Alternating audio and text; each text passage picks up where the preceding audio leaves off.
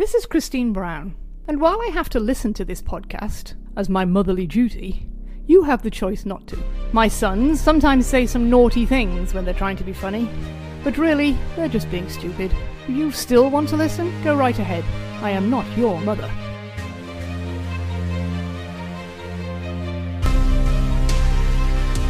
Welcome back to the Patriots Dynasty podcast. It has been a while. Uh, we finished 2004 season, and then I'm guessing that nobody thought we would do the 2005 season, but here we are. Uh, and that is the royal we because um, uh, royally, my brothers are both headed to England for a wedding. Um, my passport is still in the mail, so I am not going. So I've decided to do the podcast instead. Um, also, they, uh, in full disclosure, both of the brothers wanted to skip 2005 and 2006 and go straight to 2007.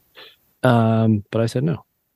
So I decided uh, that I would need some help because I have done this before on my own in the past, and Greg has ripped that to shreds. So uh, I've decided to call in our, uh, you've heard us talk about him before in the past, but uh, our intern Tim uh, he is going to be joining us today. So, Tim, nice to have you on, bud. Pleasure to be on. Nice. All right. And I have to say, uh, I love my brothers. I enjoy doing this with them. Uh, it's a breath of fresh air to have somebody else who actually prepares for a podcast other than me. We've been chatting back and forth, and you've actually like done some of the work to do the the prep, and that is uh, a very new idea for me. I'm not used to this. well, I'm uh, I'm just glad to uh, be able to be the next man up, and uh, you know, work my way up the rankings. You're gonna do your you know? job. I like that. Yeah. I, I, I, hope that I've done that up to this point. So yeah, we're, we're gonna have to ask Greg if he knows who Wally Pipp is when he gets yeah back, he comes back. Fucking Greg. All right. So we, like I said, we are starting 2005. We're actually going to do it. Um, we've done this 2002 where it didn't end in a Super Bowl, and that was tough. I'm not going to lie. Um, so Tim, uh, you're getting yourself into something here. Uh, but um, I think we just jump right into it. 2005 week one opening night of the 2005 season. This was the first, you know, the opening game that the Patriots so often play in because they are the Super Bowl winners. Although I believe they didn't do it the last time they won the Super Bowl, right? They they weren't the opening night game after uh, the most recent Rams Super Bowl. I think the season after they didn't open the season. Well, I didn't. I found it weird that um, I, well, for this one, I didn't know that every season started off on a Thursday. I didn't know that it kicked off on a Thursday. The, it didn't always used to, but I think right around this time is when that started. Like it was that Yeah. Thursday night game. Yeah, but it used to just be like opening weekend, but then they started the that one special game to to kick off the season. Yeah, because I, I hadn't noticed that before, and I don't know. I don't know how closely I followed last year as far as like trying to keep up. Hmm. Because I I'm not exactly sure when I jumped in. I, Yeah. I have listened to every episode. So. you are. The, I think you're you're one of two. I believe Ma, Mama Brown is probably listening. Uh, no, she didn't listen to the uh, the um, Cam Newton uh, erotica one. So if you listen to that one, then you've got her beat. Yeah, Uh, all right. Um, yeah. So this was opening night, um, and part of the the whole. And we'll talk about the pregame first and the, banner and everything, but um, a lot of the like coming back from commercial intro things, they kept talking about how the Sunday night game was a double header because of Hurricane Katrina, which had just happened. Right. Um, which I completely actually forgotten about. Um, yeah. This that definitely takes up like a huge part of the season, and Yeah. even uh, is a big reason why Troy Brown. Uh, Troy Brown was happy with this decision to come back because Exactly. he was like, "Yeah, it was a blessing. I got to do so many good things." Yeah, yeah, yeah. Um, but uh, also, I mean, to your point, Troy Brown, beginning of uh, uh, in the off season, was released by the Patriots. Yep. and was offered like a bigger contract by the Saints, but decided to come back for the vet minimum. and he was uh, guaranteed he, was going to be their number three receiver. And Right. Yeah. yeah. New England, he had really no footing.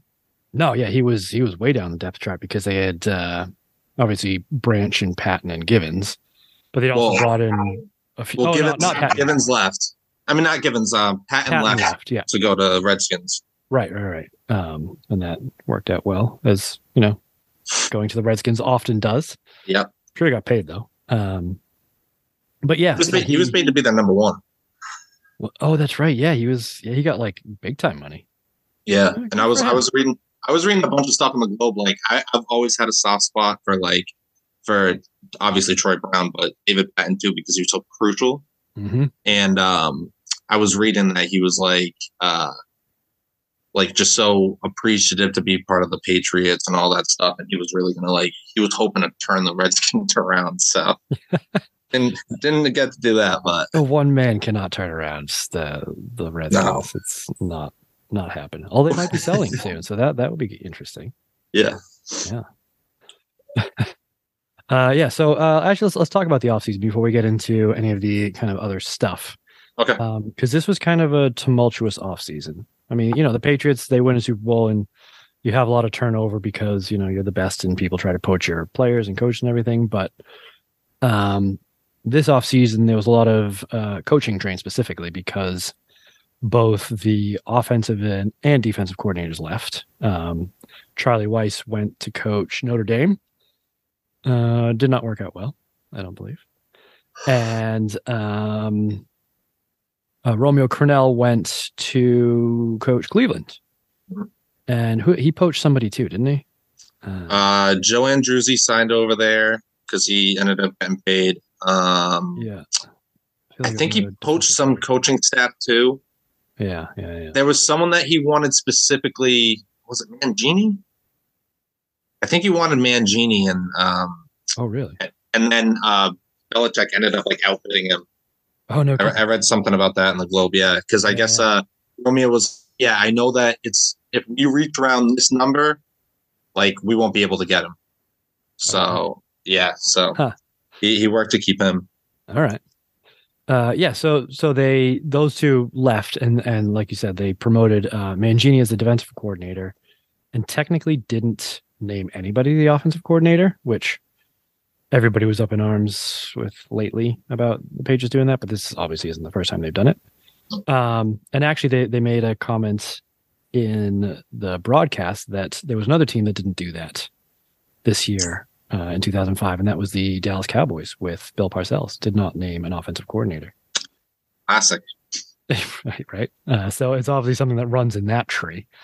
Um, but it was, for all intents and purposes, uh, Josh McDaniels running the offense, calling the plays. They they actually like sh- like cut to him, and you could see him calling in the plays to Tom Brady. Um, but I found something in. Um, this is nice because I, I don't have to uh, defend the fact that I can read to my brothers who can't. Um, but I was reading um, some of the the books that I have, and uh, in War Room by Michael Holley, he talked about this specifically. Mhm. And actually, um, the receivers coach at the time was Brian Daboll, who Oh right, year, yeah. year older than Josh McDaniels and was the one that recommended um, McDaniels to the Patriots when they were looking for an entry level employee in 2001. And Gotcha. so McDaniels got in the team and then was promoted to offensive coordinator ahead of him. Um, would eventually kind of lead to Brian Daboll leaving the team um, because of like that rift. Mm. So kind of some uh, some foreshadowing there, which is Yeah. interesting. Um. So yeah. So so we have you know your offensive and defensive coordinator leaving, uh, kind of a lot. Um, Ty Law also left your your lock your shutdown corner, um, which is something that Belichick does very well with when he has a lockdown corner. Those defenses are usually pretty historic, um, which we saw in 2003 and 2004. Um, but even after the 2003 Super Bowl, Ty Law actually wanted out because he saw what happened to Lawyer Milloy. Um, and he also saw everybody getting a ton of money. Um, so, like in free agency. So he basically just came out and said, uh, uh, the quote is, I no longer want to be a Patriot. He said, I can't even see myself putting on that uniform again. That's how bad I feel about playing here. Um, that was 2003 and after 2003. So he did play 2004, but then got released because, um, basically the Patriots couldn't pay him enough and he was just done with them. So he decided to leave, went to the Jets. Another great decision by a former Patriot. Uh, went for the money, got paid a shit ton, and uh, the Jets, I think, finished with four wins on the season, 2005. Yeah. They didn't, they didn't do too hot. Not so great. Yeah. Uh, we'll get to them later, though. Um, let's see what else. Oh, the, the big news. Uh, we'll get to that at the end, actually. Um, couple other small things. Uh, the draft. This draft was, I think, a wild one. Um, the 2005 draft was most notable for uh, the 24th pick, which was Aaron Rodgers, and he fell. I remember watching that. It was like one of the first drafts I actually watched. And watching Aaron Rodgers sitting there just kind of pouting at the table because he thought he was going to be like a top 10 pick and he was dropping and dropping and dropping uh, is a face that I'll always remember. And um, I think I'm wondering if that has dictated a lot of like how he's run his career uh, over the past decade or however long it's been. Um, Longer than a decade. yeah, whatever it is. Uh, Close to I'm 20. um, yeah, uh, other notable draft picks in that were let's see, Alex Smith. He won number one. Yeah, yeah.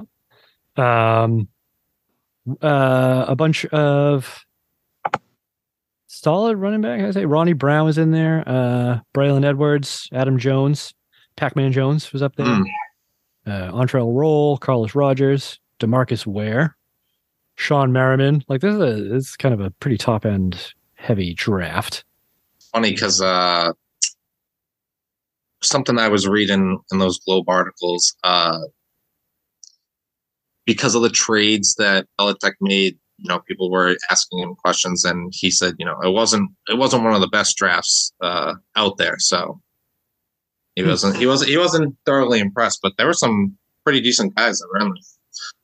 Yeah, at the at the top. Um, I I I mean the Patriots draft themselves, uh, obviously picking thirty second in each, um, in each round will will kind of get you, uh, less than than what you would expect to get, you know, higher up that you, that you Mm. see, um, which I think is one of those things where you know everybody tries to bash Belichick for the way he drafts, but I mean, if you're picking last every round, like you're not going to be getting these top ten guys because they go in the top ten and you're never picking there.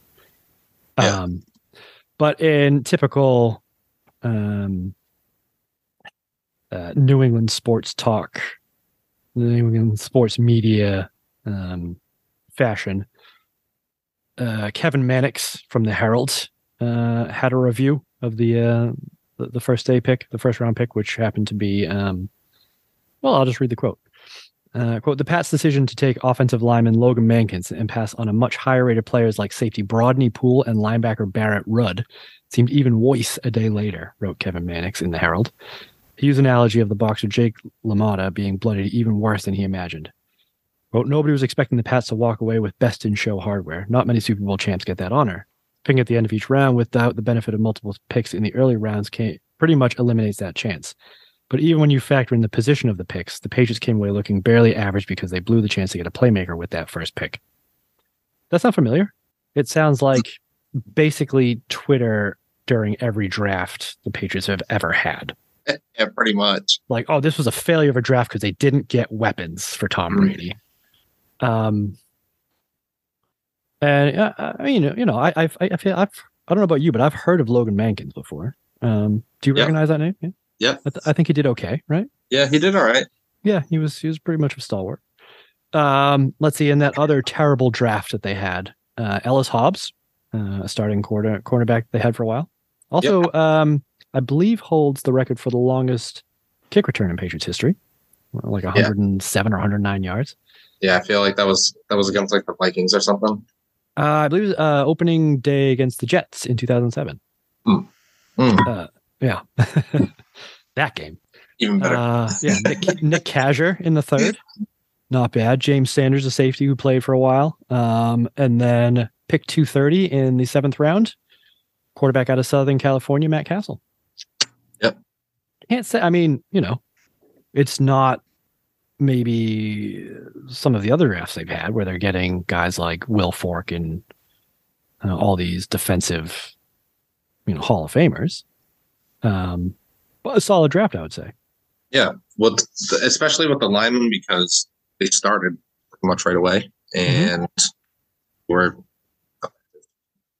Yeah, I mean that's if Belichick can pick somebody, it's it's a lineman, for sure uh, and also a backup quarterback. Yeah. Very good at that. Yeah, um, I will hang around. yeah, oh yeah. Uh, let's see who else left. Oh, um, Ted Johnson left. Uh, he retired after basically being diagnosed before it was a thing with CTE. Uh, back in 2005, uh, basically his he went to his doctor because was having like headaches and all sorts of like weird shit going on. And his doctor's like, "Yeah, this is from like all your concussions. You should stop playing football." Uh, Huh. so he basically hung it up like I think pretty close to the beginning of the Yeah. season. Yeah, It was the day before training camp. Yeah. I'm like, because I thought he was trying to stick it to Bill. I was trying to find Right. info on that. If he was just trying to be like, "Hey, fuck you," Yeah. um, but I didn't find anything on that, and uh, So- he didn't, and he didn't have any like Belichick didn't have any disparaging mark remarks.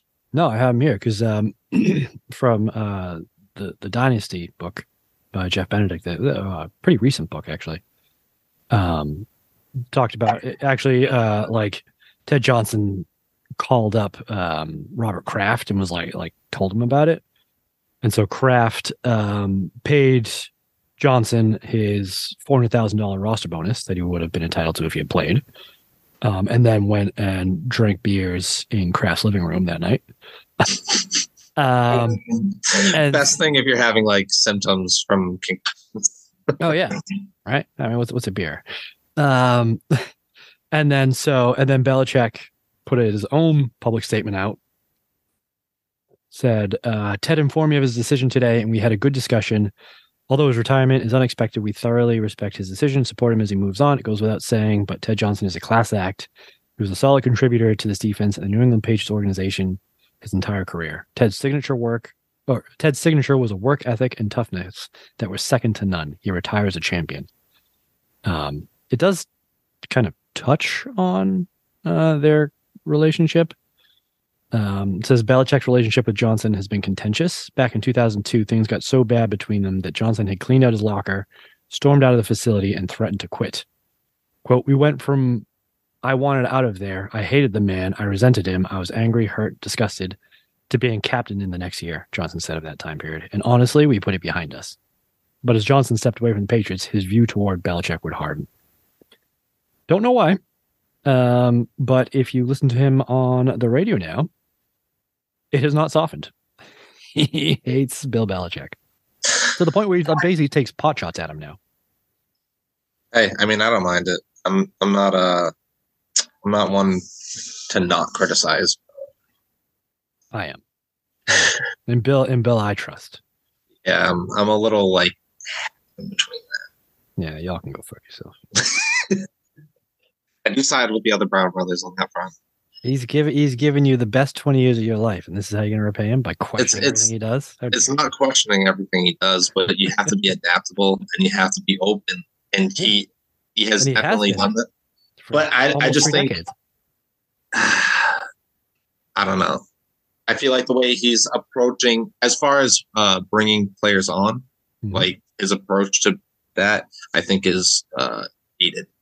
Dated. He doesn't doesn't want to pay people, and with the success that he hasn't had in the draft the last, you know, so many odd years, it just reflects that way. Like you have to have good people, like willing to have to prove it to do good, and then that work out.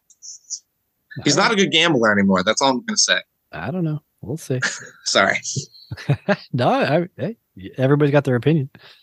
I just disagree. I think yours is That's fine. That's opinion. fine. That's okay. That's all right. Sucks. Hey, hey, I've been wrong so many times before. So, Uh, so have I. I owe Grant a jersey this past season, oh yeah, I was going to bring that up because I. but he owes me one the, for the season before. So Oh, so it's a wash. yeah, I think we're I think we're gonna trade uh baby jerseys. there you go. That'll be perfect. Yeah, that'll be good. So I got to figure out what to get. Yeah. uh, my son for a jersey. I don't know. Like, what what do you do? Um, I think you go with a classic so that you bring him up Uh, You know, I mean, he, he's going to get that by default because his dad runs a fucking Patriots Dynasty podcast.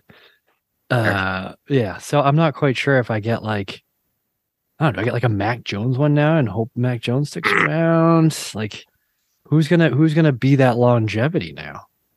Like the guy, like, yeah, that's the jersey you get. you Maybe to Judon? go into it. That right? That's that's close thing I can think of. I don't know. Maybe yeah, I don't know. It's a tough one. Rookies. I mean, you, you don't you don't want to get a running backs one because, I mean, running backs don't last in, in this league or on this team. definitely not on this team. Yeah, I mean, sucks. Damien Harris is gone. Yep. Sucks more. He went to the Bills. That's brutal. Um, speaking of sucks, though, uh, some more off-season talk um, involving our our best bud Vladimir Putin. Believe it or not. Uh, and this, I don't know if you remember this, but I don't know why I remember this, but I did. Um, but basically, Kraft was over in Russia, uh, like with some like business leaders trying to like get some, you know, business started with the Russians and like ease those tensions and such. Um, and so they were doing like a, a photo, like a group photo with Putin and like some other guys. And uh, Kraft pulled out his Super Bowl ring that he just got to show it to, um, show it to Putin. Putin puts it on and then keeps it. And Kraft's like, yo, what the fuck? Uh, and so Kraft's like, I, I don't know what to do because, like, you know, we're supposed to be making a good impression with fucking Vladimir Putin, the leader of Russia. And he just stole my ring. Um, and then it turns to like this whole fucking thing. It was like this huge, like, political, like, not a scandal, but just like a, a, a big fucking deal because, like, Putin's like, well, you know, he gave it to me. And, and Kraft is like, dude, it has my name inscribed on it. Like, why, why would I give you that? and so he basically just like, um, like the the Bush administration, who was president at the time, um, basically decided that he would honor their request and um, let President Putin keep the ring. Uh, here's a quote. At that point, I decided to give him the ring as a symbol of the respect and admiration that I have for the Russian people and the leadership of President Putin, Kraft said. Uh, which uh, that quote also aged like milk, but you know,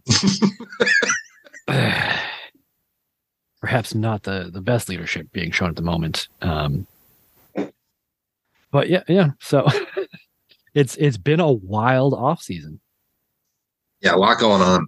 Yeah, and that's that's only the small stuff because the big thing um, that we've been kind of skirting around is Teddy Bruschi, where was it like a, a week after? Maybe a Um, month. Yeah. Oh, it was um, it was like a few days after. I think it was the Pro Bowl, um, Uh, because he and Brady were at the Pro Bowl together, and Brady was like talking about how um, yeah, I we we're gonna do the three-peat because no team has ever in the NFL has ever done it. Uh, and so that was the conversation they had 36 hours before. And then, um, in true Teddy Bruschi fashion, he was asleep at night. Um, he was having a dream that he was tackling Jerome Bettis. And he kind of like in the dream, he like braced for collision, like he did it physically. And when he woke up, he was like all like his body was all tight. Um, like his what say, his fists were clenched, his arms extended, his muscles contracted. He felt pins and needle sensation in his left arm and leg. Uh, this is at 4 a.m. And so he's like, ah, shit. You know, I mean, yeah, this sort of stuff like happens to football players. Like they get banged up all the time. Like their their bodies don't work and all this shit. So he's like, I'm just gonna go, you know, walk it off and go go to the bathroom, take a whiz. And he stood up and like almost fell over. Uh, and he couldn't like he couldn't see out of his left eye, and so yeah, basically he had a stroke um, in the middle of the night. Uh, and it turns out it was because he had a small hole in his heart, and you know there was a blood clot that uh, somehow affected that and didn't get to his brain, but like he had a stroke. Um, and I don't know if you remember the video of like him returning home from the hospital. he's in a wheelchair, right? He could like barely walk, yeah, and he was like Yeah. having to be held up, and it was like real rough. It's like you know? watching your hero and finding out that he's human. Yeah, exactly. Because it's it's Teddy Bruschi, the guy that just like throws his body at people. Like his whole move is like he comes in on the blitz and the running back tries to go low, so he just like jumps over them, He just lets them swanton clip his legs. Yeah, and just like yeah, just like kamikazes into the uh into the quarterback for the sack. Like this is what he does he just goes like head first. He's Yeah. nuts. into everything, and and now you're seeing him being like carried by his wife into his house. You're like, well, I mean, he's He's never, never playing again. Um, turns out that wasn't wasn't the case, uh, and so he actually recovered really well to the point where right before the season, like they weren't like he had actually come out and said, you know, I'm not playing again. Um, and I think the commentators in the game actually talked about how, uh, I think I have the quote here. They, they because yeah, they obviously they're going to talk about him, Hmm. and they said, um, where is it? Uh, oh yeah, Al Michaels. It was Al Michaels and um, John Madden on the Oh, it was so good too. fucking fantastic. So good. Love John Madden. Oh, I, I did not appreciate him like at the at time because I was we 11 didn't. Yeah. And I oh, I didn't. Oh I feel like he will eventually kind of like start to to fade down the stretch because I I just remember like everybody he was the butt of all the jokes. yeah, Like John Madden be like, oh well, you know, the team to score the most points is going to win the game, you know. But like at this point, I don't know. This is his like his peak or whatever, but he is phenomenal. Super like approachable stuff. He's he's breaking everything down and like pointing out like great blocks and things like that on running plays, like just like on the fly. He, like he has him queuing it up, and he's it's like it's amazing. it's the the one that got me giggling. Uh, Kerry Collins' first throw uh, is a throw to Jerry Porter, Yep. and he says that looks like the first throw on the road against the defending world champs. yeah, Because it was not. I was that's like, right.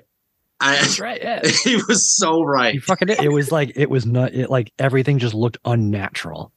Like the route didn't look quite right, and Kerry Collins rolling out and throwing it, and it's just like, oof, that looks stiff. Yeah, Um, but yeah, Al Michaels made a comment. They they showed Bruschi on the sideline. Says uh, Bruschi hopes to play again this season, but the chances of that are infinitesimal because you know it's Al Michaels. He loves big words. yeah. Um, but what he didn't know is right before the beginning of the season, um, Bruschi went and met with Belichick and just told him that he wanted to remain on the pup list. Um, and Belichick's like, why would you want to do that? Like, the only reason I would keep you on the pup list is if you want to re- return to the active roster in 2005. Like, that's that's what we use that for. Um, and I guess Belichick's like, let me get this straight. There's still no way of you playing this year at all, right? And Brucey just like pause and say anything. And then eventually Brucey's like, I'm going to play this year. And the Belichick, Belichick's like, whoa, I want to make sure we're on the same page here. Are you telling me that going out there and picking up another linebacker this year would be the wrong move? And Brucey's like, yeah, that'd be the wrong move. So they basically just said, fuck it, we're not going to pick up another linebacker. We've got fucking Monte Beisel and, and Chad Brown. That'll do. Um, so bad for Chad Brown. Didn't know what he was getting himself into. Uh, yeah, I thought he'd be backing up some some world class uh, linebackers, learning from them, but uh, that did not happen.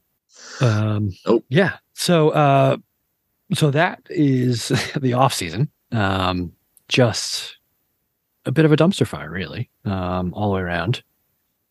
Uh, I actually remember coming into the 2005 season not being as confident as I normally was um, because of all the crap that had happened.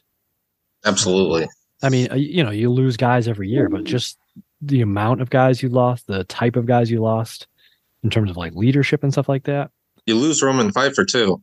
Yeah, exactly. Who was um top quality linebacker, like one of those just like older dudes who knows what he's doing. Uh, is that leader in the locker room? Was a big part of like a lot of those Super Bowl runs, even though not like not necessarily like in playing time, but just like you know, they, they- you read all these stories about this defense, and they're just like, um, you know, we had all these calls and checks and uh, like the the call would come in from the sideline and Bruschi would like relay the call, but it didn't matter because we all knew what we had to do already anyway. Like Right. we're just we're just like call and response. It wasn't like, oh, this is what we need to do.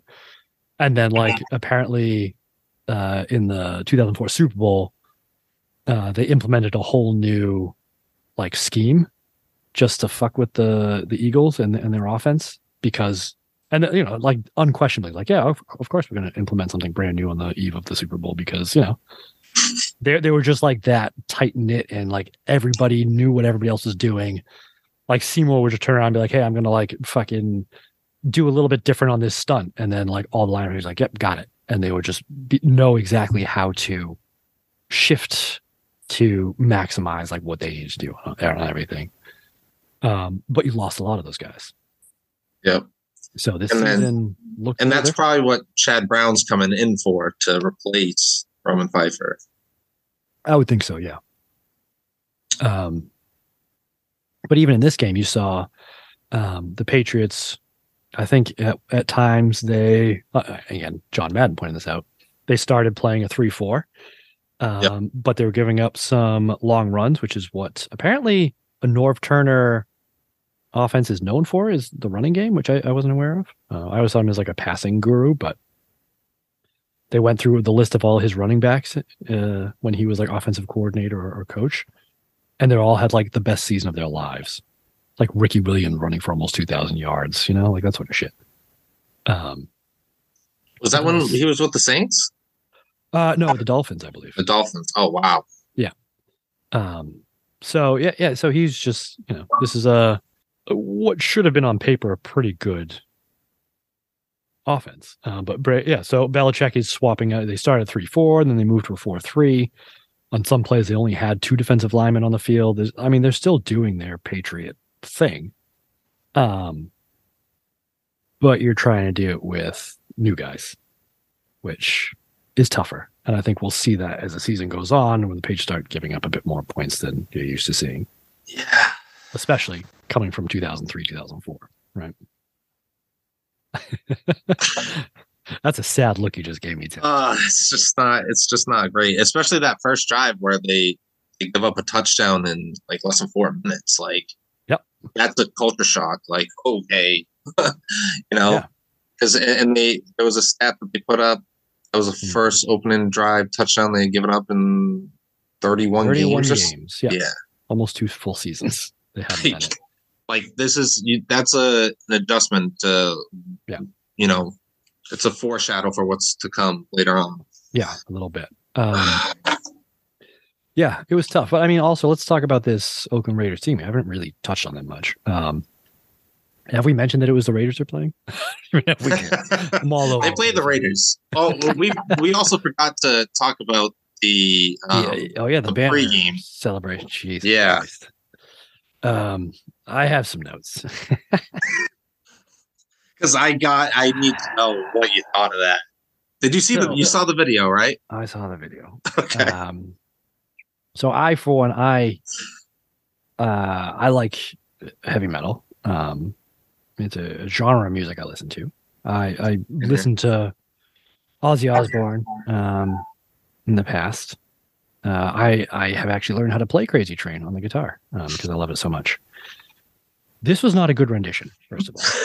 not great Ozzy, uh, I hate to say it. Um, I was going to say I hate to talk ill of the dead, but he will never actually die, um, so that's fine. Um, but he he did not have it anymore in 2005. I don't know if he's still touring or not. He probably is because it's Ozzy Osbourne. Um, I'm not sure he knew where he was. Um, he didn't seem there with everyone because when he No. started saying come on clap i was Yeah. like yeah, and he it seemed like he was like uh out of tune and uh not quite on beat. It was tough to like the audio wasn't great anyways. It was like he was all you could hear and he was singing his his own song out of tune. Um that was tough. Uh, but I will say the way it started, they just had like this massive, you know, the, the Patriot head, like the helmet that they come, the, the team runs out of. Right. They had that, but the top opened up and the band was inside that. I'm like, oh, they- all right, all right, this is good. And then the band started playing. I'm like, oh, well, never mind. Good while it lasts. Um, and then it will like cut to Bob Kraft being like, oh, welcome to the new season and your world champion New England Patriots. Um, also not looking as svelte as as we're, we're used to seeing Bob Kraft there. He, he looked like he was uh putting on a couple lbs there Yeah, he didn't look set man. great. Like I think you know, but you have to take put it into context. He has just won two straight Super Bowls, so his off seasons Always been maybe, yeah, you know, Yep. he's been eating well, uh, celebrating a lot. Um, and he did his, uh, yeah, his, I, I don't think he's drunk when he gives these speeches, but he, he just kind of has that like real slight slur when he yeah, I, I know what you like, mean. speaking in front of the, the crowd. Mhm. Um, and usually it's like after, you know, an AFC championship game, you're like, oh, fucking great. He's, he's hammered. That's awesome. But this is like before the season kicked off. You're like, "Hmm, maybe that's just how he talks in, in these things. It's just like ever so slightly like, oh, maybe you drank. I'm not sure. Um, but then like that was, I, I, I don't think they planned it f- further than that because, you know, and then like the Patriots, the song is playing and the Patriots come out to like fireworks and they, they all run out of weird. underneath. Yeah. So they all run out, but then they all just like stand on the field. But like crazy train still playing, the lights are still going and everything. But they're all just like, now what do we do? So it was like, They- Pan up to Freddie Prinze Jr. right? Who's like thinking this is MTV? Like, we'll be right back with the next act. And like, the next act is football, homie. I, I don't know what what what is happening here. And uh, like the team just kind of like meandering ar- meandering around the field, like talking to each other. I'm like, what? So I'm like, my first thought was like, Brady didn't seem all that impressed. You know, he's just like walking around, you know, trying to loosen up and whatnot in the middle of a fucking crazy train. Yeah, it was it was a mess. So I'm like, I, I, I, need to know uh, what Belichick thought of this. Like, what is Belichick doing? And they didn't show anything in the video. Uh, I'm like, oh man, that would have been great to see. But then during the broadcast, Alan, uh, John Madden actually like played a clip of Belichick and his assistant coaches sitting on the bench, going through their game plan while all of this is happening, like oblivious to the fact that anything is going on. I'm like, that is fucking perfect. That's exactly how I want my coach to be. yeah, he was very uh like not impressed at all. Could not care less. Yeah. It was amazing. So the the one thing that I did see on this that I thought was really funny, um, so I guess people that were there, uh, they had like something in uh, Detroit because that's where the Super Bowl was going to be. So the Rolling Stones played there, and then Kanye West performed. Oh no. But this was right after he did the George Bush doesn't care about black yeah, people. yeah, yeah. So I guess people in the stands were all booing throughout that. Oh my goodness. Yeah, so everyone was like, the whole vibe was just completely off. And. Ozzy comes out after that, so it's just like, what are you guys doing? And they they just and then they had um Trisha Yearwood, who I've never even heard of, No. Maroon Five, Santana, Yeah, it's just, just- a, like a, a random Green Day collection. too. Just Just yeah, just random ass collection. Yeah, yeah. It's just the Because, I NFL mean- trying to branch to everybody and bring everyone in. all at once. Yeah, because I mean, Crazy Train makes sense and Ozzy makes sense because they play that. You know, after like you know that that's what the team runs out to uh, every game. So I mean, Right. to have him perform it live, like yeah, that makes sense. But the rest of it's like, what the fuck is this? Uh, but I, I'm wondering if, like you were kind of talking about, is um, was this kind of one of the first, you know, opening nights where it's on the Thursday night and this is the only game in town. It's a big fucking deal, and you know, maybe still working the kinks out on like how to make that a presentation. Um, yeah, so I think the only other kind of pregame thing is that this uh the Raiders the, the I, don't I don't know if this is why they were picked um to be the opener, but this is the Raiders' first time back in New England since the Snow Bowl and the Tuck Rule, and uh, we talked about it. I believe it was 2002 when uh, they had their rematch in Oakland, and um, the intro to that game was uh, Al Davis being super pissy about the Tuck Rule, and he was like so bitter and so just like awful about it. So I was wondering if uh, he was still being a bitch about it in 2005. My guess is probably. Um, I mean, it's Al Davis. yeah, he doesn't seem like a guy who um, forgives and forgets Doesn't doesn't seem like his style. Not so, that quickly, at least. uh, just in general, like he doesn't seem like a, a forgiving type of guy. He, he's sued the NFL before, so I mean, I I, th- I think he's probably he's probably still angry, even though he's not alive. Um, so I'm sure he's got some middle fingers pointed in the general direction of New England wherever he's buried.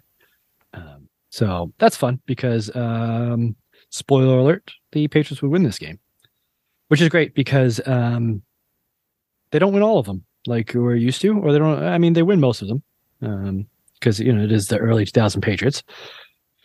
But uh, I think this is kind of um, you know kind of that 2002 sort of feel where they just never really get in sync. Um, suffer a handful of injuries, like a bunch of injuries actually in this this game. Oh, not this game, this season. I believe. Um, Yeah, right out the uh, bat, we have some injuries. Yeah, Chad I- Scott, uh, Tyrone Poole. hmm Yeah, I think there's, there's going to be a lot of them um, because uh, where I read it. Um, oh, here we go. Overall, injuries caused the Patriots to start 45 different players at one point or another during the season. An NFL record for a division champion, breaking the record of 42 set by the Patriots in 2003. so they've done it before, but So like crazy. 45. I mean, and in 2003, That's a Uh, historic defense too.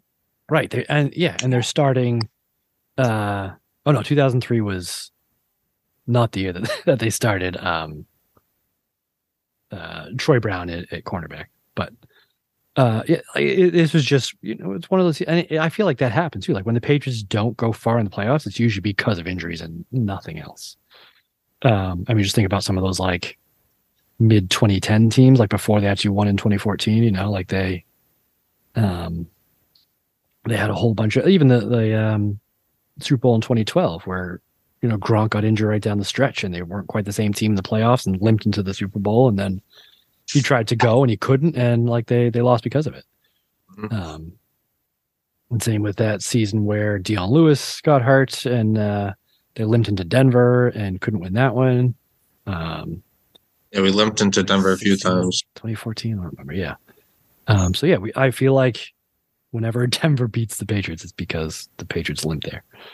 Um, And we go to Denver. right. Yeah. Yeah. Um, let's talk about these these Raiders uh, because on paper they looked much improved. In theory, um, they had uh, a bad draft. I will say that. Um, but they did make a big splash by trading linebacker Napoleon Harris and their first round pick, which was number seven overall, and a 2005 seventh round pick to Minnesota for wide receiver Randy Moss. Um, and I saw that you posted a Globe snippet of how people were talking about the Vikings getting better by subtraction. And there was some super, super snarky, I don't know who wrote it, but some super snarky thing about, yeah, let's see how that works out. Um, I don't Yeah. think it did. Yeah, Madden was like big on that. He he said that in the broadcast too. He's like, I don't know how anyone can think you can take 90 touchdowns off your team and you get better. Right, exactly. Yeah. I mean, I mean, this is this is Randy Moss, still a world class athlete, world class wide receiver. Um, just a bit disgruntled. Has had some, you know, had some run ins with teammates and coaches and whatnot. But um, this would not be the best Randy Moss. I, and watching this game, like I remember watching. I, I think we actually saw Randy Moss on the Vikings either last year, or the year before, in 03 or 04 and it looked right. You know, Randy Moss wearing number 81, wherever it was, on the Vikings looked right. You know, he's uh wearing that purple, him and Chris um Cris Carter. Uh, it looked good. And then in the Patriots, it made sense just because of, you know, all the the records they set with him and Brady. Um, but seeing him on the Raiders just looks off. You know what I mean? It, it doesn't it doesn't look right. Like it's It's just I think it's so it reminds you of like Randy and his like Randy being Randy as much as he can. It was like it, it got the worst out of him having that Raiders jersey. I think so. Yeah, and, and he's number eighteen as well, which doesn't look right. And he's just like him in the silver and black. It's kind of like watching Jerry Rice there too. Like it just doesn't feel right. Hmm. Um, because the Raiders are, so, I think like the Raiders are such a an icon of like this is who the Raiders are. They're bad. Yeah, and the but those like and they, they have this like aura. But these other like big name players like Randy Moss or Dre Rice, they already have that. And so to like try to mesh the two, it just doesn't fit in my head for some reason. I can't can't figure out why. Jamarcus Russell, yeah, it fits. You know, like I I will always see Jamarcus Russell as as a Raider. Like that that makes sense. Uh, Yeah. but yeah, Randy Moss. Um, I won't say it didn't work out. Um, he had a thousand yards and eight touchdowns. Um, and it also, I think, helps uh, Jerry Porter, who's the other wide receiver on this team, go for nine forty-two and five touchdowns. So that's pretty damn good. Yeah. Um, I was I was like especially when you have Kerry Collins throwing you the ball. Yeah. who um the broadcast was not hugely um I don't say they were critical of him, but they weren't exactly like supportive of him. And they were, they kept talking about like how he was like turning over a new leaf after quitting on the Panthers. And I didn't remember anything about that. Did you? No. Yeah. Um, so I, I looked it up because like what the fuck he, he quit on the Panthers like because he was there like the Panthers' first ever draft pick, I thought, right? Um, like Yeah. expansion draft. Yep. Um, so it turns out, um, he was drafted in '95. They went to the playoffs in '96, and he was like, you know, he was the reason why he threw for a bunch of yards and touchdowns. Um, and it was like, you know, the the Panther. I think the Panthers and the Jaguars both made the playoffs in their second year. Um, and it was like this bananas thing. And then 97, he didn't do so great. And they finished seven and nine. And then apparently, uh, according to Wikipedia anyway, Carolina started the 98 season with Collins as a starting quarterback. After an 0 4 start, Collins walked into head coach Dom Capers' office and, as Collins later put it, told Coach Capers, My heart's not in it. I'm not happy and I don't feel like I can play right now. What? Uh, he asked to be traded, but was instead placed on waivers by Carolina during the 98 season and subsequently signed with the Saints to finish the season. Uh, Collins would later say that he did not intend to quit the Panthers, only to sit out for a few weeks. However, Capers interpreted his request as quitting on the team and he was released. He later admitted that much of his erratic behavior was due to his struggles with alcoholism. After being arrested for drunk driving later that year, he was ordered by the NFL to seek treatment for alcohol abuse. So, rock bottom, apparently. No idea. Yeah. Yeah, I, I had no idea that happened. Um, so this is kind of like because I remember, I just remember him like being on the Giants. Really, I Yeah. I don't remember the years before that. right? Exactly, yeah. So I mean, and this is kind of the lost time too for him. Um, so this, but I guess this is part of his redemption tour of he's coming to the Raiders. He's got Randy Moss and he's got some big guys. Um, they traded for Curtis Martin's backup in uh, the Jets, uh, Lamont Jordan. And uh, like this on paper looks like a pretty good offense. Um, Definitely look good on that first drive. Yeah. Uh, and that was about it uh, for the season for them because they finished four and twelve, um, and finished the season twenty thirds in points for and twenty first in y- offensive yards. Not great. Um, they also upgraded their defense. Um, they picked Did they? up- again on paper. Th- This feels very um, uh, Washingtonian, let's say, um, where they they swiped a couple of um, familiar faces in Bobby Hamilton and Ted Washington, Mount Washington, um, and also picked up Warren Sapp from uh, I believe was in the Buccaneers before. Uh, and so they like they stocked that uh, offensive line, oh, the defensive line rather, with big time names because they said uh, their leading sacker last year. I don't even fucking remember who it was because it was like not a huge name. Tommy Kelly. Yes, um, he led the team with four sacks the season before. Uh, so they had issues getting pressure on the quarterback. Spent a bunch of money on defensive linemen, and got a whole zero sacks in this game. So good for them. and they got uh they had a future patriot in uh Derrick Burgess, right? We we had him Mm-hmm. at the end of his career, right? Yeah, I believe so. Yeah. Um, who was, uh, I believe, led the team in sacks with 16 this year. Um, so Wow. he paid off. Yeah. Um, 16 sacks, three forced fumbles, two fumble recoveries, made the Pro Bowl because of it. Wow. Um, yeah. So him and Tommy Kelly had four and a half sacks. So they, they got some pressure. Um, the one thing they couldn't get was interceptions. They forced five on the season. Wow. Not so good. So turnover, turnovers were a problem, um, or lack thereof, I should say, was a problem. Um, but the Patriots never really had a lot of issue with uh, Norv Turner led teams in general. Um, this was one of six games they would play against them, and uh, the Patriots were five and one versus Norv Turner led teams. Only the loss was in 2008 versus the Chargers, which 2008 was one of those weird years too. So that doesn't really surprise me. Hmm. Um, but also, like, I don't know if you can give that to Norv Turner, if we're being honest. Uh, we had oh that that's another uh, notable name that has left um, that they're seeing again is uh, the defensive coordinator for the Oakland Raiders in Rob Ryan, who was the linebackers coach for four years with the Patriots. Um, also, some names you might recognize. Uh, the secondary coach is Chuck Pagano, um, noted failed um, Colts head coach, uh, who took over for. Was he the one that took over for? Um, he's the one that ruined Andrew Luck, right? Chuck Pagano. Believe so. Yeah. Yeah, because he took over in 2012, went 11 and 5 three years in a row, and then 8 and 8, 8 and 8, 4 and 12, and then he was fired. uh, so downward trend there. Uh, Wink Martindale, who I believe is the Giants defensive coordinator now, was the inside linebackers coach, which seems like a. Uh, that seems like you're just giving him a title. Um, like, oh no, you get to coach the linebackers, not all of them, just the inside linebackers. Congratulations. You have dominion over two players. Yeah, exactly. uh, neither of which seem to have done very well. So I, I can see why he's uh, moving on it.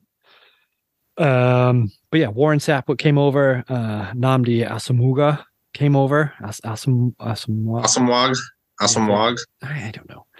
Um, who had 14 passes defended, 60 tackles, and zero other stats. So good for him. Um, because I I thought this was like his peak too, but apparently not. I don't know how early in this his career this is. I don't either. Um, because I remember him and I thought him and Champ Bailey were supposed to be like the lockdown corners of the the NFL, and then like they just I don't know they fell off for some reason. Yeah. Um, uh, yeah, Warren Sapp was second on the team with five sacks, which is pretty impressive considering he was playing defensive tackle. Um, and that's kind of like all she wrote uh, for the the Oakland Raiders. Like they they look better on paper than they actually performed. Um, I think a lot of that had to do with not just turnovers, because uh, Kerry Collins, at least in this game, seemed like his whole um, his whole thing was just to chuck it up and you know fuck it, Randy Moss is down there somewhere, sort of thing Yep. which uh, kind of worked in this game. Not gonna lie, Randy Moss finished with like two catches for over 100 yards or something ridiculous. Uh, but Kerry Collins was chucking into like triple coverage. Like, yeah, Randy Moss is down. You know, the, the worst is gonna have is gonna be incomplete, or Randy Moss will, you know, pad my stats. Um, so Kerry Collins had a bunch of turnovers, and uh, he just I, I don't know he he wasn't he didn't feel like a leader of an offense. Um, I don't know what the fuck I was talking about. Well, I, I think not by the end of it, he didn't look that way. But that first drive, I definitely was like, I was I was scared because Yeah. I'm, I'm I've been focusing on the, those linebackers, and uh, Madden was was the one to say it. He just said they really sold out for the run on that play action fake, and it was both you know uh, Monte Beisel and Chad Brown that did that. But Yeah, Um, the new guy. you know they're they're stepping into big shoes, and they Chad Brown says that too. So Yeah. um, you know, the only other note that I had for that was uh, Lamont Jordan should have should have been the first fat head poster because his head is massive. It's a really big head, He's just a bobblehead. dude. What He, it? and he, he was running down that field. he was rumbling, bumbling, stumbling. Like It was, yeah. I I mean, it, at the beginning of the game too, it looked like I wrote down like yeah, he was running well in the game. I thought he was averaging like eight yards a carry, but by the end of it, like the Patriots kind of like sorted themselves out, yeah, and he by the end of the game was averaging less than four yards a carry, um, which sounds like not great, but um, I think we can talk about Corey Dillon. Speaking of not great, Yeah. did not have a good game, um, especially early. He started off four carries for negative three yards um, early in the game. I think uh, even the commentators made a point to call out that where was it? Oh yeah, um, Pat. The Patriots drove down the field the first two times, um, scored a field goal and a, and a touchdown, and after the second drive, the Patriots had 132 passing yards and one rushing yard. um, and I don't know if that one rushing yard was even Corey Dillon. I think it was um, Kevin Faulk. So he had a a, a tough day, and he actually they showed after that second touchdown, or after the first touchdown rather. Um, Brady was on the sidelines, kind of like trying to fire up Corey Dillon, like getting in his face and like trying to pump him up. And Corey Dillon looked a little like pissy about something. Um, so I don't know if like this is kind of the beginning of the end for him too, because I don't I- obviously he doesn't recreate what he had in 2004, but uh, he didn't quite look the same. Um, wasn't breaking tackles, wasn't getting around the corner like he used to. And it's like you know when a running back falls off, they fall off fast. But he finished 23 carries, 63 yards for 2.7 yards a carry, which not great. Um, but he did have two touchdowns, so fuck it, right? Yeah, we'll take it That's, uh, that's a decent fantasy stats. Some uh, Jerome Bettis stats right there. Mm, for sure. Um, yeah. Uh, are there any other new guys on the Patriots that we should talk about? Do you think? Um, well, Ben Watson. I mean, he's it, this is Mhm. it's not a lot of like additions that we had Right. because you know we mostly stayed same, but it was a lot of like returning guys that either, either didn't know about or Mhm. were starting to question. So Yeah. with Troy Brown coming back and Ben Watson, it, it was weird. Like off, the offense for this game, like it was like everyone had their drive, and it was Mhm. like, all right, you go off, then you go off, then you go Yeah. off. So the first that first drive, uh, Ben Watson just looked like a, a man amongst boys. Like he Oh just yeah. all ripped. Yeah, and he's still in great today. Yeah, running over people. Yeah, it was great. Um, and I had for- actually forgotten that he was drafted the year before, like first round, right? And then was um like got injured out for the season, the first game. of- Yeah, of I was so disappointed. I was so looking forward to him that uh, Yeah. that- and then they almost like kind of had to settle for Daniel Graham, who was their draft pick the year before that in the first round. Um, who monster of a man, same sort of thing. Looks like Ben Coates, but can't catch like Ben Coates, unfortunately. Um, but yeah, Ben Watson looked like, like you said, a man among boys. Um, and I think he, I think they they said he had like two catches on the first drive, and that was like more than he had all last season. I'm like, well, yeah, of course. Um, that makes a ton of sense. But so he's he's kind of like already got his his total for the uh for for his career. He's doubled his his catch total. Um, but then you kind of like like you said, you didn't really see him much after that. Um, and then uh, I mean, there was your patented Daniel Graham either running the wrong route or Brady overthrowing him, um, and having a couple drops, which is you know par for the course. Um, and also, uh, I didn't realize Christian Fauria was still on this team, but I found I don't even remember where I found this. Um, but it was they were talking about uh, the whole like uh, turmoil in the offseason, and Fauria was kind of part of that. Because it says on offense, tight end Christian Fauria had been told in a candid conversation with tight ends coach Jeff Davidson that this was likely his last year in Foxborough. Young tight ends Daniel Graham and Ben Watson needed more time to play. Fauria sulked when he heard the news, and then he says, quote, I told myself you're such a baby. I was pissed at myself for acting that way. In that instance, I decided to change my attitude. I don't know if he did because I mean, if you hear him on talk radio, he still sounds like a bit of a whiny baby. But uh, yeah, so I mean, he's technically still on the team, but I don't, I don't think I saw him in this game. Yeah, I don't I don't remember seeing him. Um I do uh I do remember reading some things about him like in the off season. Nothing, nothing like that though. I didn't. I never heard that quote. That was that was definitely an interesting one to hear. Yeah. But I mean, they have a lot of good tight ends this year, so hmm they're gonna plug them in when when they need them. Yeah. I'm curious, like, you know, obviously we have this shitty little podcast that nobody listens to, but if it does ever get to the point where like we can get somebody like Bill Belichick on, the question I want to ask him is like, what is it about having two premier tight ends that like gets you hard? Because he has been chasing that for the entire time. yeah, uh, with the you could see Ben Watson and uh, Daniel Graham. Um, even that before that they had it with um, Fauria and um, Wiggy, and then it was Hernandez and Gronk, and now it's like they they're just like, I mean, they just signed Gesicki, right? Mike Gesicki from uh, right. And they still have Hunter.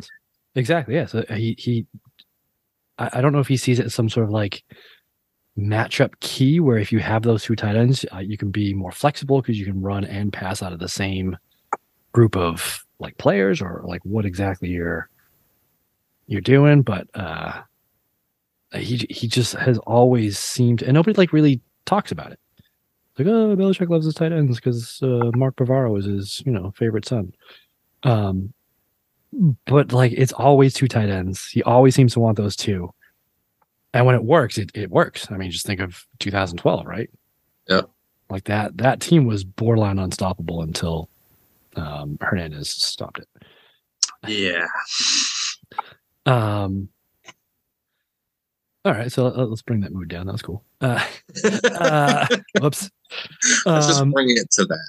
All right. Yeah. Speaking of things that didn't work out as well, um, here's somebody that I was fucking pumped about uh, the Patriots signing, and that is five foot eight, 180 pound Tim Dwight.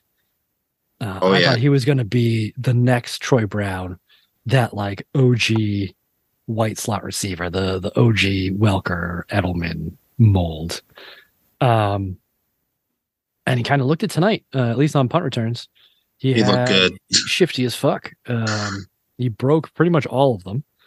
Um, and even if he didn't, he ran for 40 yards uh, horizontally before getting tackled, which is awesome. Um, and he's just like he, he's that, that. It was definitely that same mold, right? Of Yeah. uh, the the tiny white slot receiver, quick and shifty, and has no regard for his or anybody else's safety. Nope. And he's just electric on special teams. Yeah, yeah. Um, and again, uh, that kind of goes back to Troy Brown as well, who, you know, no longer he he's doing punts, but he's like the hands guy, right? He's only receiving punts if it's if he's standing inside his own twenty, because he's got the Yeah. hands for it. Um, Yeah. But he's not being asked to even return punts anymore. Yeah. Um, but he still came back, and he, um, I think you found a quote.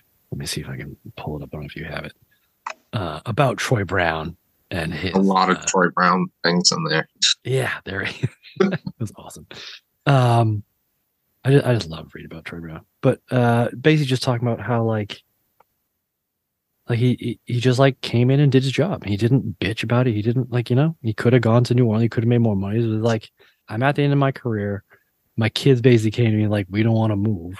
We want Right. the Patriots. He's like fuck it. So he took the vet minimum, and like everybody there is like, like everybody on the team, like everybody uh, that got quotes from. Like, here's one from Rodney Harrison. Um, I was elated. Harrison said, "A guy like that deserves everything he can get. He's just a great player, and just a great example for the young guys how to handle yourself and how to do things consistently, day in and day out." Troy adds a lot to this team in a lot of different ways. Said Coach Bill Belichick, both on the field as a receiver and as a return in his kicking game, and also just his presence and the competitiveness that he brings as an athlete and as a football player to the team. Those are all big positives. Like, it's- I mean, that's what he does. Um, but his biggest positive was the fact that he didn't have to play cornerback anymore because they signed Duane Starks um, and Tyrone Pools would be getting healthy. Um, but yeah, I mean, he's like he's what years ago. As long as we're healthy football team and we've got guys in place that can play, I'm happy. He said, "Fucking Troy Brown." Like he Yeah. The. I mean, obviously we're a Brown focused podcast. podcast because you know he's he's our brother and we share a name with him. We Right. grew up at that time, but he is also just like the prototypical New England Patriot. I have a I have two quotes here that are pretty good You have no, uh, from him. I still approach it the same way. I want to go out there and play well and see where I'm at personally. Uh, I feel like I'm there, ready to go uh, and make some plays and hopefully impact the outcome of the game. Uh, another one, I approached the situation like I was fighting for a job like everyone else. He said uh, it was one of those deals where just because your situation or your status or longevity on the team doesn't always work out. It's one of those feelings where you know uh, you made the right decision. Like, Yeah. he to just, guy. dude, and he like he's going into his 13th year and he's Right. still fighting for a position. Like, And he's like, the definition of the Patriot way. yeah, and he's cool with it. He's like, yeah, I mean, this, this is just how it is. Like, I Yep. I fight for my position every year. Like this, you know, no hard feelings. That's cool. Right? He gets do it. Yeah. And then um I would say I don't know, play of the game, but um I think kind of the the score that put this game away cuz um the Colts uh, the Colts Jesus Christ. The Raiders kind of hung around. Um Yeah. Thanks thanks to Randy Moss basically. Yeah. uh who set up two Raiders touchdowns. Well, that it's- and special teams kept them in it. Yeah, yeah, yeah. Um, but it's 23 14 Patriots um, because Vinatieri had missed an extra point finally. No, it got blocked. But did get blocked. Yeah, you're right. Yeah. Um, um, and uh, so, you know, it's still a little too close for comfort. Um, Mm. When the Patriots finally put a drive together, um, they hadn't been able to finish drives uh, kind of the second half of this game. The, the Raiders had kind of figured some things out. But then uh, yeah, Troy Brown, the wily vet, managed to get a pass interference call, uh, like a defensive pass interference called uh, in the end zone, which set, set them up first and goal on the one, which then Corey Dillon converted um, like the next play to put them up 30 to 14. And uh, even though the Raiders would manage to score another touchdown and make it 20 13, um, like it was never really in doubt because of Troy Brown coming in here and you know, using his smarts, which is kind of like what got him through the NFL career all the way through. Like he was just a super smart player too. Like he always Mhm. knew exactly what to do and when to do it. Uh, so Troy Brown, my game ball. what a No, surprise! su- no surprise there. Um, yeah, I did have a couple um, football or not footballs. okay, all right. Um, so this was a quote by Madden. Um, Of course it was. Zack Crockett is a load. just a load. Is that football or not football? Uh, I I don't think that's football. I mean, I know it's John Madden, and John Madden is football. But calling somebody a load, I think that's I think that's derogatory. Okay. Uh, so a little later in the game, um, he's talking about Fred Biletnikoff. Uh, oh yeah. yeah. Madden again. He said, "You're talking about a guy who has moves and hands. That's Fred Biletnikoff." Moves and hands. Ooh, girl. Uh, that that may also be illegal. Um, especially in 2023. Like that's you can't you can't have moves and hands. It's, I think it's one or the other. To be honest, um, and you have to have consent. Uh, That's what I've learned. Fair enough. Jeez. All right. Uh, Uh, I like it. um, another. Yeah, there's another Madden. Um, No kidding. uh, they're going to come up on him, and they get right in, right behind him. Oh boy. Yeah. Uh, for for context, this is um, this is Randy Moss. Uh, he's talking about Randy Moss. No, he's not. Uh, actually, I th- this one definitely. I think you made up. That's definitely not football. Um, I remember Greg Brown, or I was one of the boys. Used to work at Blockbuster, um, and they would recite. They, they'd actually memorize all the names of the dirty movies, um, like in the adult section. uh, shaving Ryan's privates, I believe was my favorite. Um, and I'm pretty sure what you just read was on the back of one of those those boxes, those VHS tapes. Um, so I'm going to say that is not football. Okay, so we're uh we're four for four on Nice. not footballs. So far, so good. Uh, we've got a couple more here. Um, see the crowd underneath that he draws, and then they can come right in behind where Randy Moss is short and hit the pass on that next level. I, that's not even grammatically correct. I think it's John Madden having a Teddy Bruschi s stroke. okay, so that's uh, we'll just put that in a, its own third category. Yeah, oh yeah, Uh, yeah. Um, uh, he leads and boom, right there, he gets his guy, and Corey Dillon comes in right behind. him. Wait, was this John Madden? Uh, yes, also John Madden. Yeah. no kidding. that one, that one could be football because he said Corey Dillon. yeah, You almost unless unless he's somewhere Oh. else with Corey Dillon, but never that's true. Yeah, yeah. Um, I don't think Corey Right. Dillon leaves the house, so uh, that's probably uh, I think we got two more. Um, the big old nose tackle plugging up the middle all night, playing a four man line when you thought it was going to be a three man line. Girl. Is that football or not football? That's not football. I've seen that movie. Mom, don't listen to this part. This is dirty. Uh, and the last one is these guys don't have great ball skills, but when you grow that big, you're not going to have great ball skills. But he showed some pretty good ball skills. God, Also, Don Madden. really, yeah. Jonathan? There are children watching. That is a lot of ball skills. My goodness. yeah. He said ah. ball skills three times in a matter of five seconds. Um, yeah, good, good lord. Yeah. Oh my goodness. He, he- I mean, you said he was on his game and in his like prime, and I think he absolutely showed it there. I, I think you're right. oh god. All right. Uh, well, I'm going to uh, uh, jump off of that uh, because I have something that is. Uh, it's not football, not football. It's just. Uh, it's it's. I, I don't even know how to explain. I'm just going to play it. I don't know how to explain this. To the 33, new feature called Inside Out. Here's Tom Brady, Inside Out. In high school, I was voted Mr. Studious. Joe Montana was my idol growing up. The strangest request I received from a fan is being a best man in somebody's wedding I've never met. If I could have dinner with one famous celebrity, it'd be Bono. When I hang up the spikes, I'm gonna sleep till noon every day. I play this game for the ring. Jesus Christ! Uh, yeah. What a loser! What an absolute fucking loser!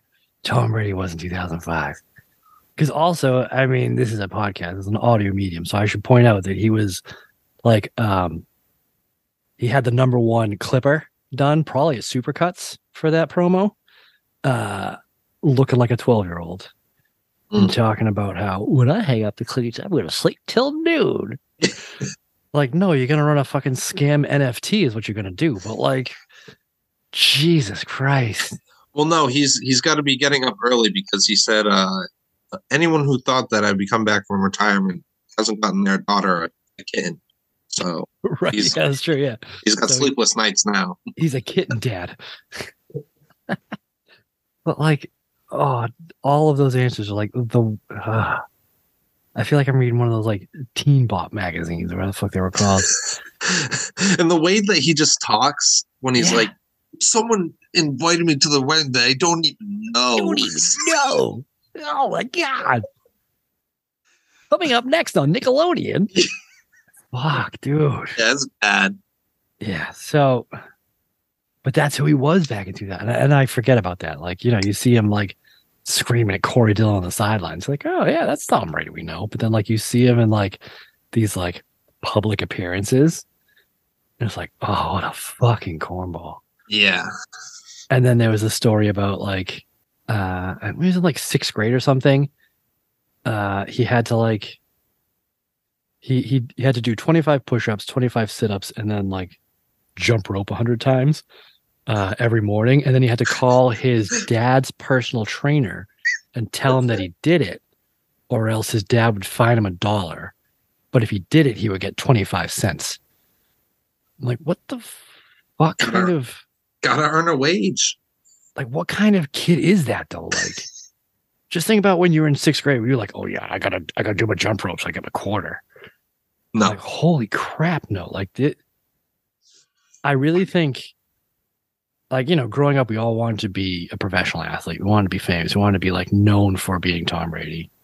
But the more I think about it as like a fucking grown adult, no. I- you actually I think have to have something wrong with you absolutely. to actually get there because there's this like drive that normal people don't have and i don't think it's a healthy one like it's it's probably like obsessive compulsive. yeah it's like this this like mental illness that makes you like have to be the best i mean I'm not why saying that Tom Brady is mentally ill.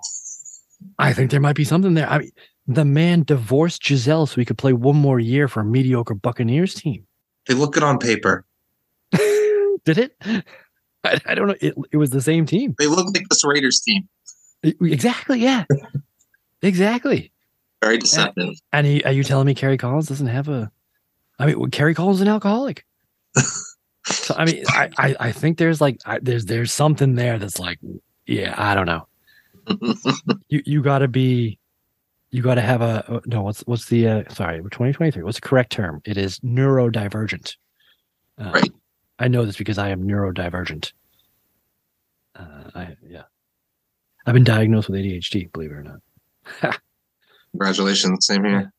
How, how Well, ADD, not ADD. uh, it's all the same. Though. my mother will point out. Apparently they're the same. Yeah, I, I am not uh hyperactive. I am inattentive. They're the two different Yeah. kinds. Yeah. Yeah. So um so my notes are much better after taking Adderall, which is impressive.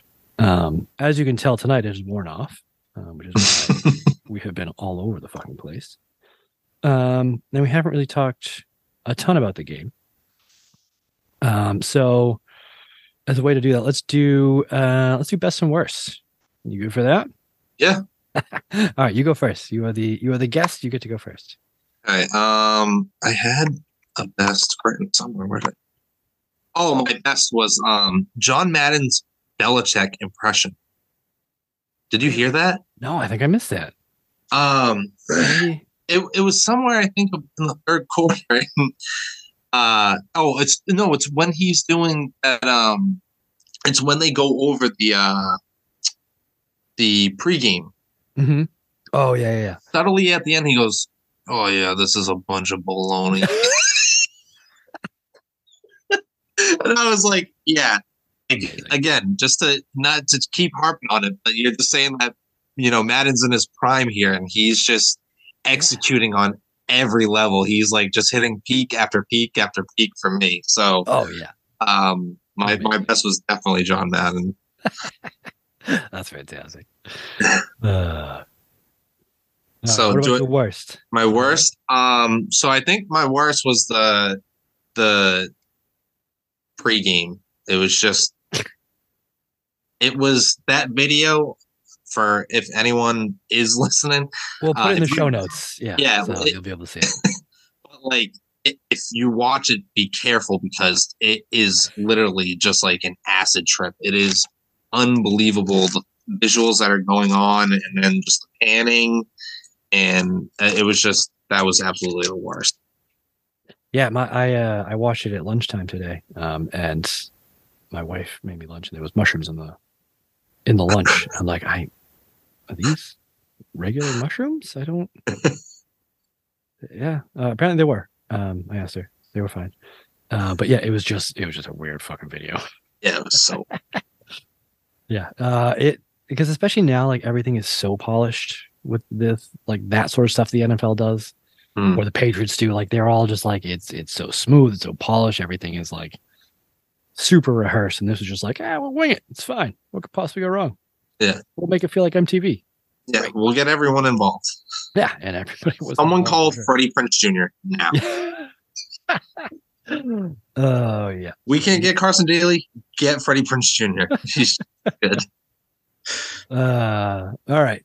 Um, I, I think I could put both my best and worst being uh, both Josh Miller Mm, because he Mhm. had two punts that were fucking phenomenal, Mm. like in the third quarter, uh, where he bombed a punt that both of them bounced inside the one yard line and then came straight back up and landed on the three without being like touchdown. Like that's just where it stopped. Fucking That's phenomenal insane. punts. insane. Um, and then in the fourth quarter, with the Patriots up thirty to fourteen, uh, he has his punt blocked, and the Raiders score a touchdown like a minute later, and so now it's like an actual game. Like, ah, fuck it. Um, so that kind of sucked. Um, but those, uh, it was like just seeing Josh Miller out there, um, did not make me uh miss. Fuck was his name? Ken Walter. Yes, thank you. Ken Walter in his nose and his face. Yeah, that thing was a sausage. And his face bar was like so low too that it, like it accentuated it. Like just bro, like put I don't know, put a, visor on or something.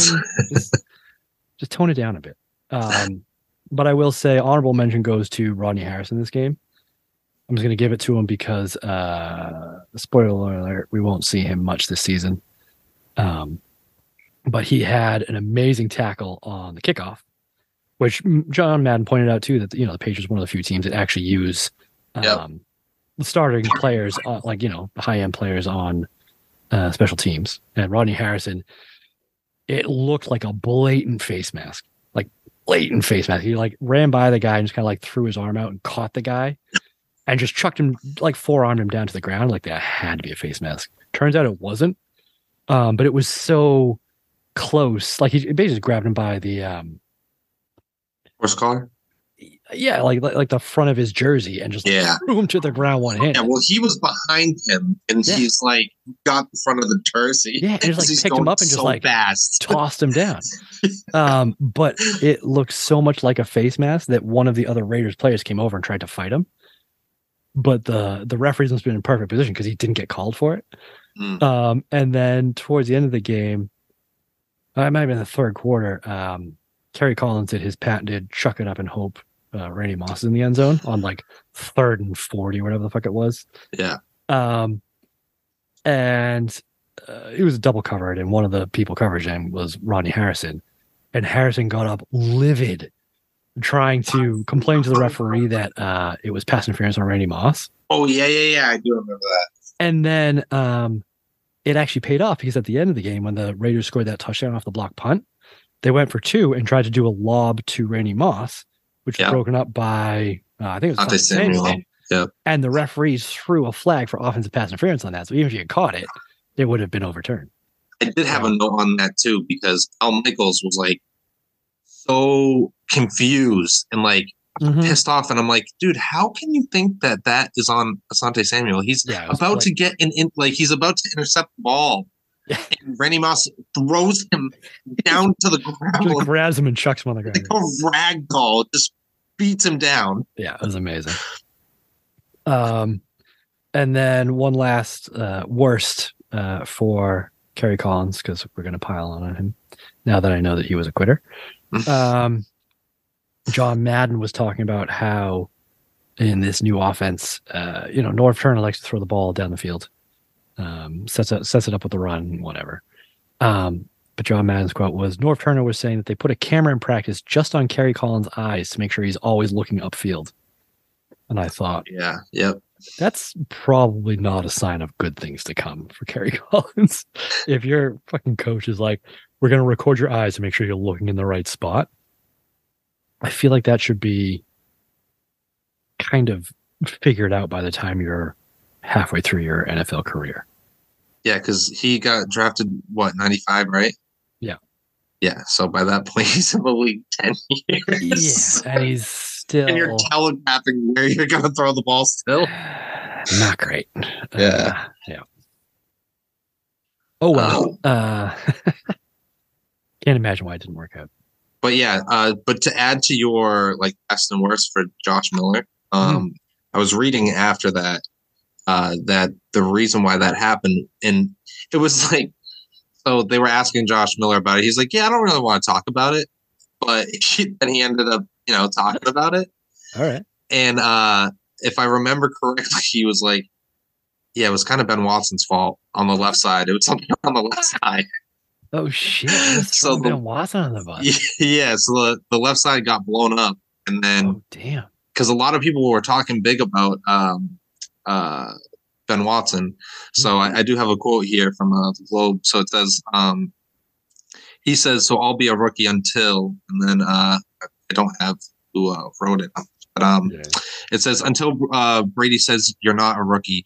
Well, that may not be the case, but Brady hinted that maybe fans and media should curb their enthusiasm for the Patriots' hot new weapon for now.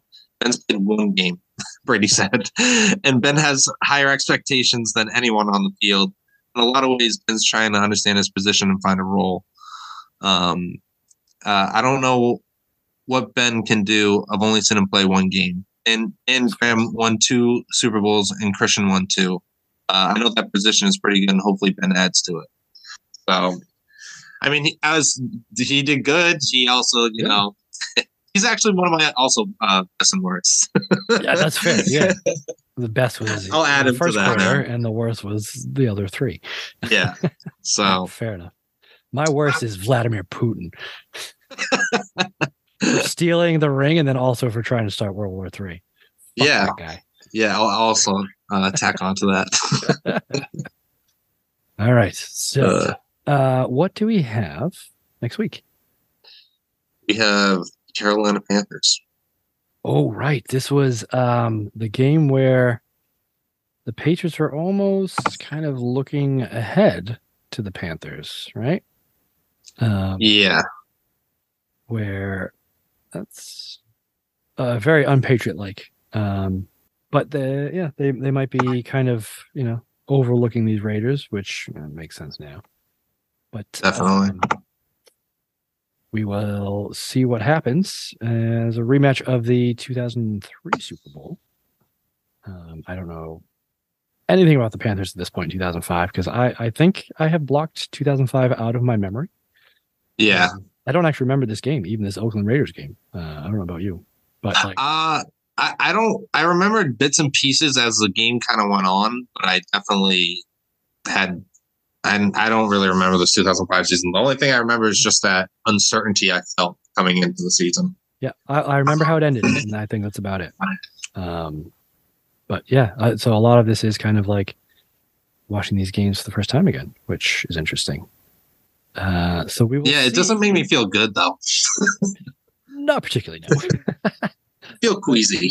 yeah, we will see uh, what happens when the Pages travel to Carolina to face the Panthers, um, which I think they've had decent luck with over the years. Um, but we'll see what 2005 brings next week on the Patriots Dynasty Podcast. Motherfucker, that's the wrong sound. It reset. Oh, I've lost my Greg noise. Have I? Tune in next week to see how much of a blubbering little bitch Greg is on the Patriots Dynasty podcast. Yeah, still got it. Oh, that's it's Just not like- great. just Not like great the Oakland Greg. Raiders going to Gillette Stadium to uh, take on the Patriots, uh, I also have to knock a little rust off as we get back into the podcasting game. But Tim, this was lovely. Thank you for joining me. Um, Thank you for having me. absolutely, and uh, hopefully we'll be doing this on a more regular basis. Um, we're trying to do it weekly. But uh, having said that, we will not be here next week. So two weeks, and then we'll be back for your weekly dose to get you through the off season. Um, because right now there is nothing going on football wise, uh, even for the most diehard. Like, I am so done with mock drafts already. I, I just can't do it. So, so hopefully that means we will be bringing you some 2005 goodness um, games that none of us remember because we've blocked out of our heads. Um, so we will give you the good, bad, and the ugly, and we will see you then. See you later. Later.